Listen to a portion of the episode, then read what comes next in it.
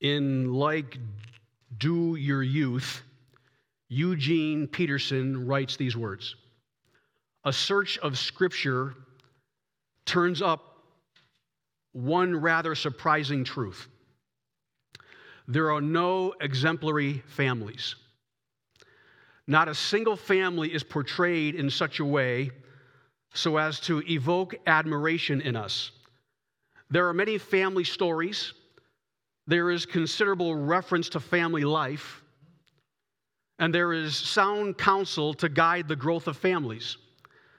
But not a single model family for anyone to look up to in either awe or envy. The biblical material consistently portrays the family not as a normal uh, Norman Rockwell group beaming in gratitude around a Thanksgiving turkey, but as a series of broken relationships in need of redemption. Families in the Bible. A series of broken relationships in need of redemption there's probably not a better illustration of a broken family in need of redemption than the family of Jacob, as seen in Genesis chapter 37, verses 1 to 36. For in that chapter, we see that Joseph is going to be alienated, estranged from his brothers, Jacob's sons. The question is why? Why do Jacob's sons alienate their brother Joseph? The reason why Jacob's sons alienate their brother Joseph is because of the word enmity. E N M I T Y. It's not a very popular word that's used today. Enmity. What does it mean that you have enmity towards someone? The word enmity is the state or feeling of being opposed or hostile to someone or something. It's a deep seated hatred that seeks to oppose, harm, or defeat another. Synonyms would include hostility, animosity, opposition, rancor, ill will, bad blood, or hatred. Jacob's sons had hatred and ill will and hostility towards their brother Joseph, which is the cause of the alienation and the fracturing of that particular family. There are three questions that need to be asked when we approach Genesis 37. The first question is this What caused Jacob's sons to be hostile toward their brother Joseph? That's the first question that needs to be asked when we approach Genesis 37. What caused Jacob's sons to be hostile toward their brother Joseph? The first cause was paternal favoritism. Paternal favoritism was the first cause of Jacob's sons to have hostility towards their brother Joseph verses 1 to 4.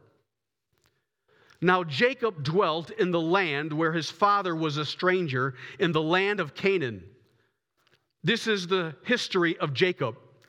Joseph, being 17 years old, was feeding or shepherding or pasturing the flock with his brothers. And the lad was with the sons of Bilhah and the sons of Zilpah, his father's wives. And Joseph brought a bad report to them, or of them, to their father. Now, Israel loved Joseph more than all of his children because he was the son of his old age. Also, he made him a tunic of many colors. But when his brothers saw that their father loved him more than all of his brothers, they hated him and could not speak peaceably to him they couldn't speak civilly to him. Here we see that the hostility that Joseph's brothers had towards Joseph was because of paternal favoritism. When Joseph's brothers saw that Joseph was wearing this long tube, or the text says, a robe of many colors, what was that? Uh, scholars will debate on what this actually was. It was it a robe of many colors? Others, uh, other scholars believe that this was a long robe that would have went down all the way to the feet, and the robe would have went all the way to the palms of his hands. And it would have symbolized the status of Joseph being the favored, loved son of Jacob. And when the brothers saw this, Every time Joseph had this tunic on, it, was, it reminded the brothers of the love that their father had for Joseph, but they were not recipients of it themselves. That's how they took it. That was the number one reason and the beginning of the hostility that, that Jacob's sons had for their brother Joseph. When parents play favoritism, it's going to create animosity within the family unit. This is what happens here notice that it was not the bad report that Joseph uh, was giving to his father that was the cause of this. The fact that the, this, the account of the bad report given by Joseph to his father, the reason why it's in the text is simply to highlight the fact that Joseph had a close relationship with his father Jacob, to the likes of which the other brothers did not have. So it's highlighting the relationship between the father Jacob and Joseph. But it was the love of the father Jacob that was bestowed upon Joseph that was the cause of the hostility in the other brothers towards Joseph. First reason the hostility of Jacob's sons towards Joseph, as we will see, intensified because of the divine revelation he had received and communicated to the brothers. This is another reason why there was hostility among the brethren, was because Joseph received divine revelation and communicated that revelation to his brothers. Verses 5 to 8. Now Joseph had a dream, and he told it to his brothers, and they hated him even more. So he said to them, Please hear this dream which I have dreamed. There we were, binding sheaves, bundles of grain stalks, in the field. Then behold, my sheaf arose and also stood upright. And indeed, your sheaves stood around and bowed down to my sheaf. And his brothers said to him, Shall you indeed reign over us? Or shall you indeed have dominion over us?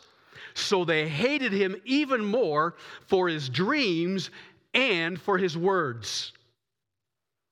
Now, notice, in order to understand this, you have to understand dreams. Dreams in that culture, in that context, was always understood as a, as a medium by which divine revelation from the gods came. So if you had a dream and you conveyed that dream to someone, they would have understood that dream as being from the gods. In this case, it came from the one true God. So it was understood as a divine revelation. The fact that Joseph received divine revelation from the brother's point of view angered them. Not only were they angry and become hostile towards Joseph because he was the recipient of divine revelation, notice that they hated him because of the words, the content of that divine revelation. What was the content? I'm going to rule over you. Your sheaves are going to bow down to my sheaf.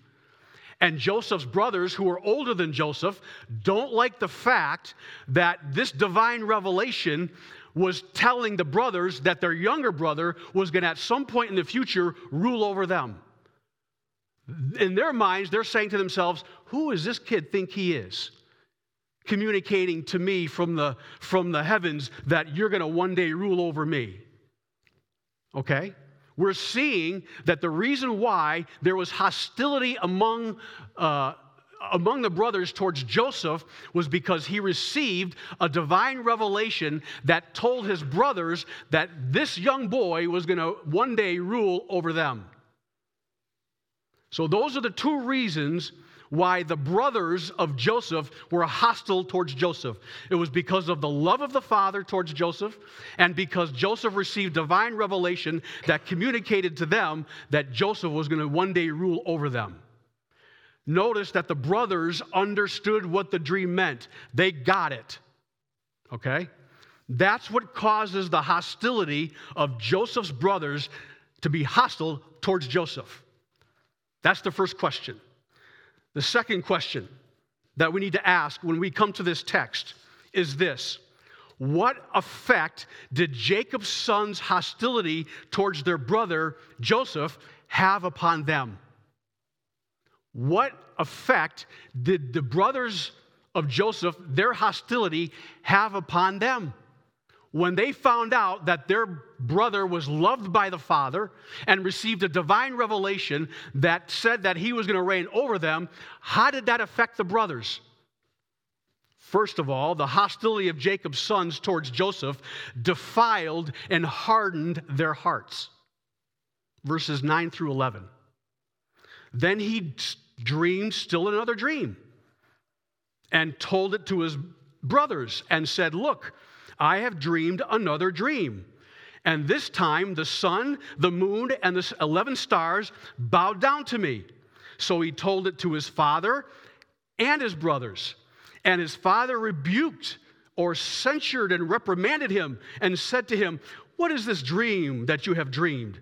Shall your mother and I and your brothers indeed come to bow down to the earth before you?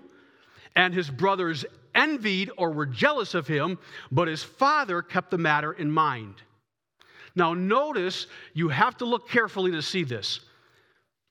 Joseph has another dream, but this time he tells it not just to his brothers, he tells it to his father. Why does he do that? Because of the nature of the dream the sun, the moon, and the stars, or the 11 stars, Joseph understood included his father, his mother, and his brothers. So he tells the dream to his father. But notice the response of the father in contrast to his brothers, to, his, to Jacob's response and the son's response to Joseph's second dream. There's a difference. There's similarities, but there's differences. What's the similarity and how they respond? What's the similarity between how Jacob responds to the dream and his sons respond to the dream? Listen to this. Joseph's brothers, when they heard the first dream, said, What? Shall you indeed reign over us, or shall you indeed have dominion over us? What was the father's response to the second dream? Shall your mother and I and your brothers indeed come and bow down to the earth before you? The response is basically the same. They rejected it verbally okay? The response of Jacob's sons to Joseph's second dream is different than Jacob's, though both Jacob's sons and Jacob himself outwardly expressed verbal disapproval upon hearing the message of Joseph's dream. It is Jacob alone who inwardly kept the matter in mind. That is, Jacob pondered the significance of Joseph's dream in his heart. The reason why the author gives us Jacob's internal response to Joseph's dream is to compare and contrast it with what was going on within the hearts of Joseph's brothers, which were filled with envy and jealousy. Though Jacob was not pleased with what he heard from Joseph, he was more receptive to Joseph's message in his heart than his sons were.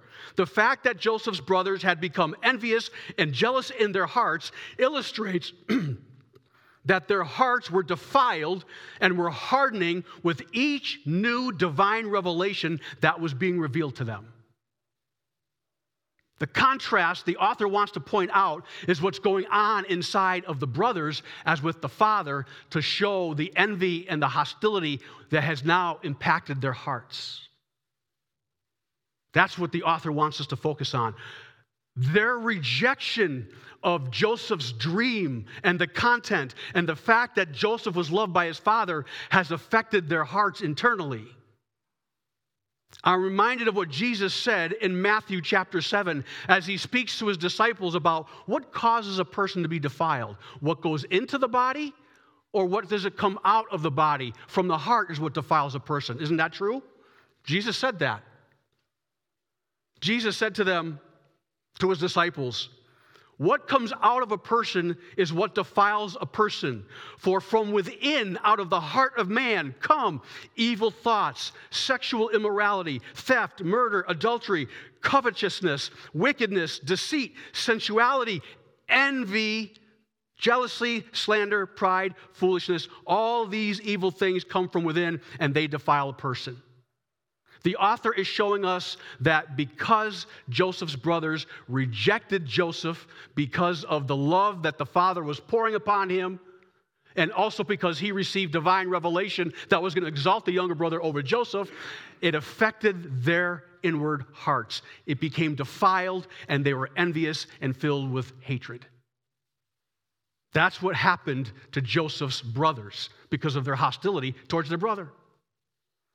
Secondly, the hostility of Jacob's sons towards Joseph led them further away from the presence of their father. Verses 12 to 17. Then his brothers went to feed their father's flock in Shechem. And Israel said to Joseph, Are not your brothers feeding the flock in Shechem? Come, I will send you to them. So he said to them, Here I am. Then he said to him, Please go and see if it is well with your brothers and well with the flocks, and bring back word to me. So he sent him out of the valley of Hebron, and he went to Shechem. Now a certain man found him, and there he was wandering in the field. And the man asked him, saying, What are you seeking? And so he said, I am seeking my brothers. Please tell me where they are feeding their flocks. And the man said, They have departed from here, for I have heard them say, Let us go to Dothan. So Joseph went after his brothers and found them in Dothan. Now, what's going on here? Joseph's brothers, remember the last time that they went to feed their flocks. Joseph, their younger brother, goes and tells their father, gives him a bad report. So, what do the brothers do this time? I'm going to get as far away as I can as I pasture my as I pasture our father's flocks. That's what the Joseph, that's what Jacob's sons do. Go as far away as possible. They go to Shechem. Shechem was 50 miles away from Hebron, which is where they were. They travel 50 miles away to get away from, J, from Joseph so that he won't give a bad report. But they don't stop there. They go 15 miles further to Dothan we see here that the hostility that they felt towards Joseph drove them farther away from the presence of their father Jacob because of that hostility.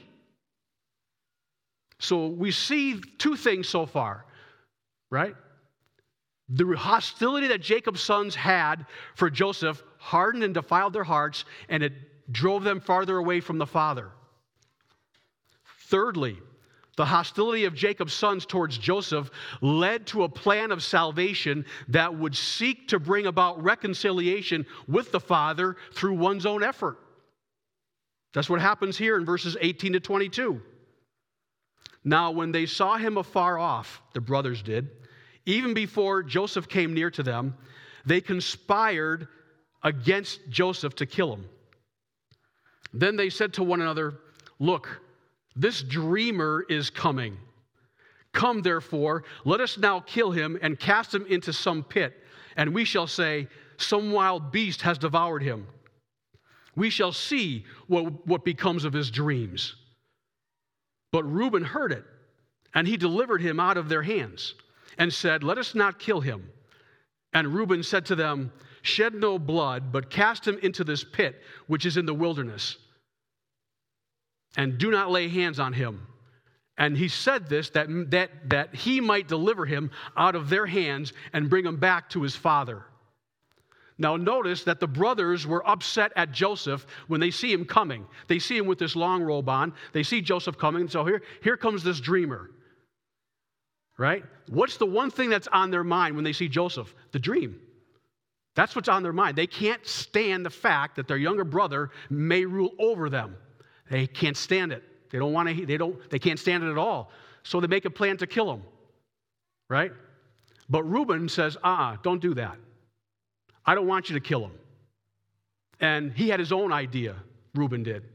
He wanted to put him in some other pit so that he could save Joseph and bring him back to his father for one reason to make his relationship with his father right again. In order to understand this, you have to know something about Reuben. Reuben was the oldest son of Jacob.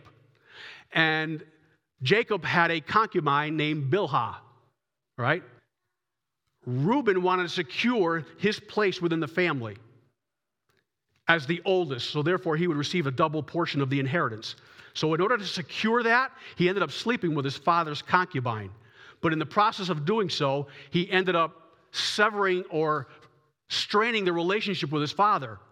So Reuben sees an opportunity to save Joseph from the pit and returning to his father in order to make things right with his father on his own terms. That's what Reuben's doing. He wants to save Joseph in order to bring Joseph back to his father, in order to bring reconciliation with his father. That's what he wants to do. But plans like that will never work, for no effort on a part of a person will ever be able to bring reconciliation with the Father.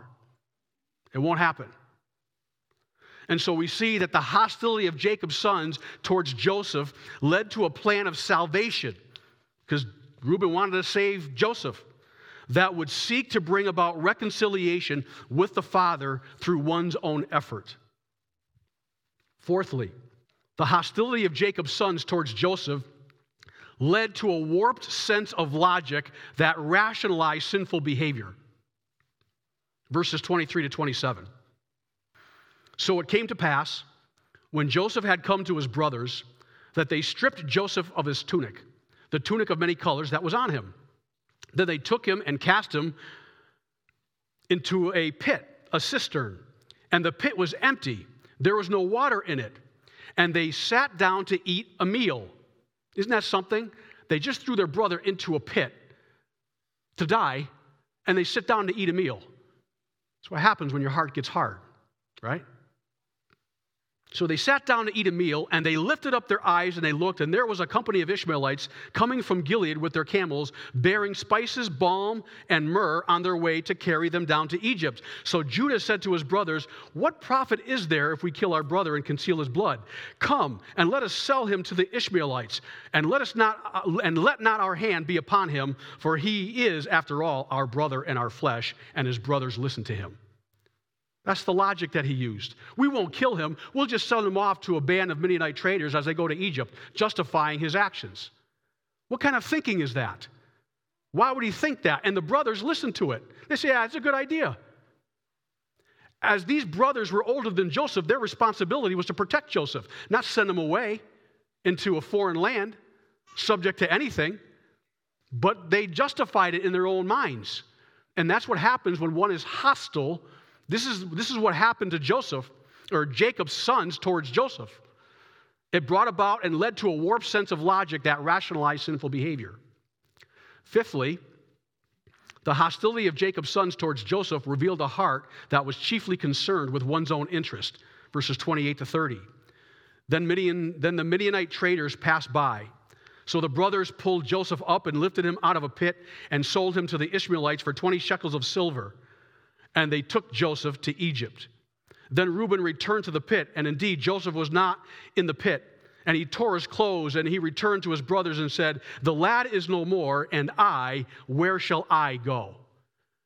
Here's Joseph is being sold into Egypt, and all Reuben is concerned about is himself and what's going to happen to him in his relationship with the Father. This is what hostility can do to a heart of a person. And sixthly, the hostility of Jacob's sons towards Joseph led to a deceptive plan to hide and cover up their sinful actions from their father. Verses 31 to 33. So they took Joseph's tunic, killed a kid of the goats, and dipped the tunic in the blood. Then they sent the tunic of many colors, and they brought it to their father and said, We have found this. Do you know whether it is your son's tunic or not? And he recognized it and said, It is my son's tunic. A wild beast has devoured him. Without doubt, Joseph is torn to pieces. Here we see that the hostility of Jacob's sons towards Joseph led to a deceptive plan to hide and cover up their sinful actions from their father. It's exactly what they do. This leads us to the third question What effect did Jacob's sons' hostility toward their brother Joseph have on the father? First of all, it caused their father inconsolable grief. Verses 34 and 35. Then Jacob tore his clothes, put sackcloth on his waist, and mourned for his son many days. And his sons and all of his daughters arose to comfort him, but he refused to be comforted and said, For I shall go down into the grave to my son in the morning, in mourning. Thus his father wept for him. We see that the hostility of Jacob's sons towards Joseph not only had an impact on Jacob, but it also had an impact, or uh, not only did it have an impact on Joseph's brothers, but it had an impact on Jacob as well, the father. And finally, the hostility of Jacob's sons towards Joseph did not stop God from carrying out his plan of salvation through Joseph. And we see that in verse 36. Now the Midianites had sold him in Egypt to Potiphar, an officer of Pharaoh and captain of the guard. The fact that this last verse is in this chapter is to show that God's plan of redemption was not going to be thwarted because of the son's hostility towards Joseph. Now, it's a long story, but here we see what hostility can do to individuals within a family. Now, why is this relevant to us? Well, what will cause people today to be hostile towards Jesus? What caused people to be hostile towards Jesus in Jesus' day? It was the fact that Jesus was highly favored of the Father when Jesus was baptized. What happened when Jesus was baptized? John the Baptist went to baptize Jesus. After he baptized Jesus, he comes out of the water, and there was a voice from heaven saying, What? This is my beloved Son in whom I am well pleased. This is my son whom I love. In John 3:35 it says this. John the Baptist says, "The Father loves the Son and has given all things into his hand." There is no other son of God that this is referring to other than Jesus, right? Jesus Christ is the only beloved of God the Father, the only begotten. He has a favored status among all human beings because God became man, right? And what happened when God became man? And he revealed to the people in his day that he was what? The Son of the Father, the only begotten, that he was going to inherit all things, right? And what was the response of the religious leaders in Jesus' day? They didn't like it. They became hostile towards Jesus. Didn't that, isn't that true? And there are people today who are going to be hostile to the gospel message when they hear the news of Jesus' favored status of the Father and they hear the gospel message, which is the divine revelation from on high, spoken by either Jesus while he was on the earth or by his ambassadors and representatives on the earth, the church. There are many in the world who do not like that message. Isn't that true? So, what will cause people today to be hostile towards Jesus? Jesus' favored status, his exalted status, and the fact that the gospel message, which talks about Jesus' death and resurrection being exalted in the heavens, is going to make people hostile in this society, in our world. And the culture in which we live in today, you're going to hear more people become more verbal in their expression, in their hostility towards Jesus and the gospel. It's going to happen. The culture, you can see it happening already. What effect will people's hostility towards Jesus have on them today? It will defile and harden their hearts. It will lead people further away from the presence of the Heavenly Father. It will lead people to attempt to bring about reconciliation with the Heavenly Father through one's own effort, which is something that cannot be accomplished. It will lead people to a warped sense of logic that rationalizes sinful behavior. It will often reveal a heart that is chiefly concerned with one's own interests. And it will often lead people to hide or cover up their sinful actions from the Father. That is exactly what happens in a society that becomes hostile to Jesus and the divine revelation. That's the response that people, this is what happens to people inside when people reject and become hostile to Jesus. It is illustrated for us in the lives of Joseph, in the lives of Joseph's brothers towards Joseph. What, will, what effect will people's hostility towards Jesus have on the Heavenly Father today? It will cause God the Father to be inconsolable with grief. And it will, but it will not stop God the Father from carrying out his plan of salvation by saving mankind through his son Jesus. That is the story of Genesis chapter 37, we see that there was a fracture and an alienation of Joseph from the rest of the family because of the hostility that they had towards Joseph. And the same is true with humanity. Humanity is hostile by its very nature towards Jesus Christ. And it is only through belief in the Lord Jesus Christ where that severed, broken relationship can be reconciled because our sin has alienated us from the Father. And the only way that that relationship can be repaired is through believing in the Lord Jesus Christ. That's it. Any attempt to try to bring reconciliation with the Father through one's own effort will not work. And when people do so and hide their sins, and you go through all those points, it brings a tear to the Father's eye because he knows the only way that I can have a relationship with sinful people is they believe on the Lord Jesus Christ.